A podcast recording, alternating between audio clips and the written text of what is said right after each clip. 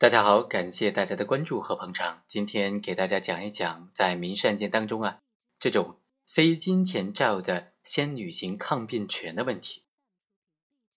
这个名词听起来呢是比较拗口的，但是我和大家简单的描述一下这个案情，大家对这个名词就不陌生了。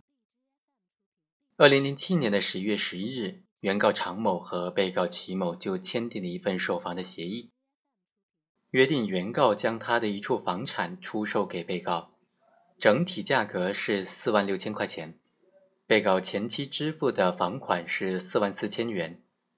约定呢，等到原告办理了房产证之后，被告再支付剩余的房款两千元。后来在被告支付了首期款四万四千元之后，原告就将房屋交付给被告使用了。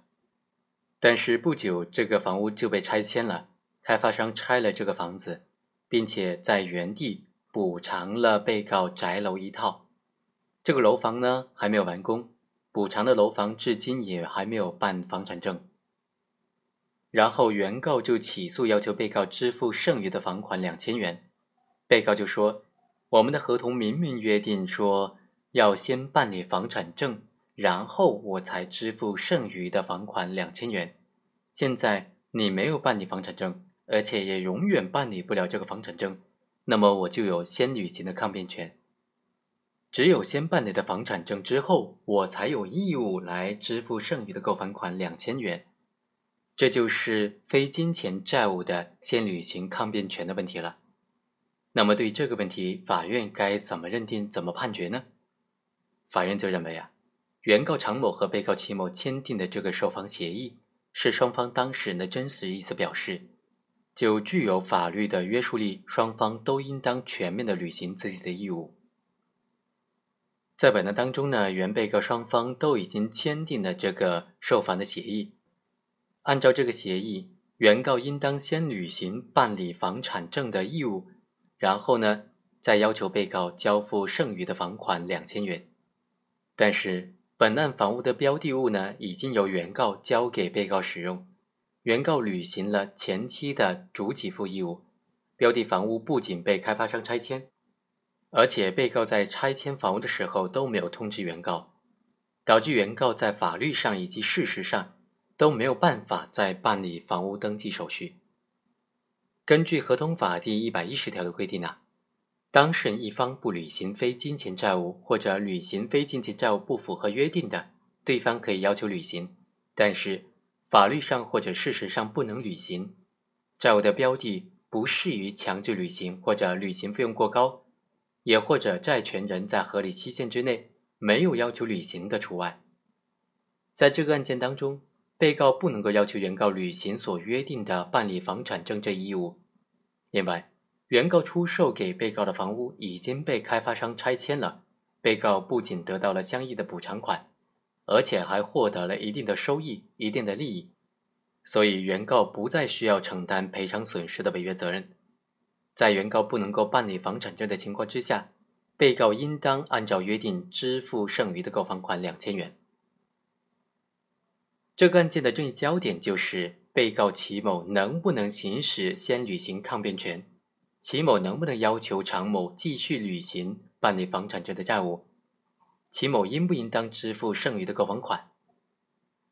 从这个案件的判决结果来看呢，法院是支持原告的这个观点的。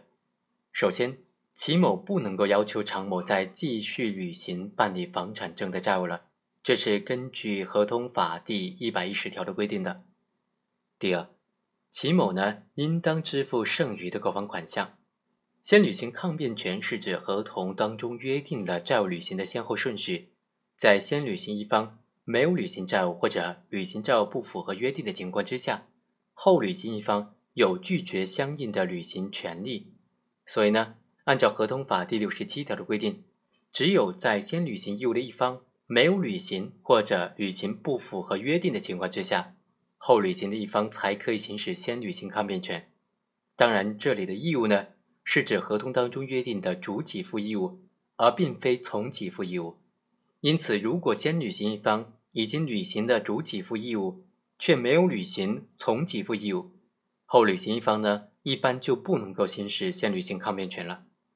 根据售房协议的约定，本案当中原告常某履行的义务是向被告齐某交出销售房屋，并且是办理了房产证。我们认为啊，交付房屋是房屋销售协议当中约定的主给付义务，办理房产证是从给付义务。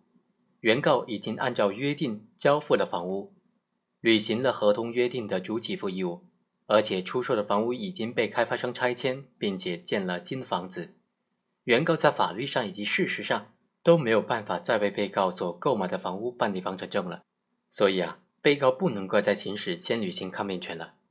另外，原告常某出售给被告齐某的房屋被开发商拆迁之后，被告齐某不仅得到了相应的补偿，而且还获得了一定的利益，所以。原告常某无需再承担赔偿损失的违约责任了，而被告齐某则应当按照约定支付剩余的购房款项。好，以上就是本期的全部内容，我们下期再会。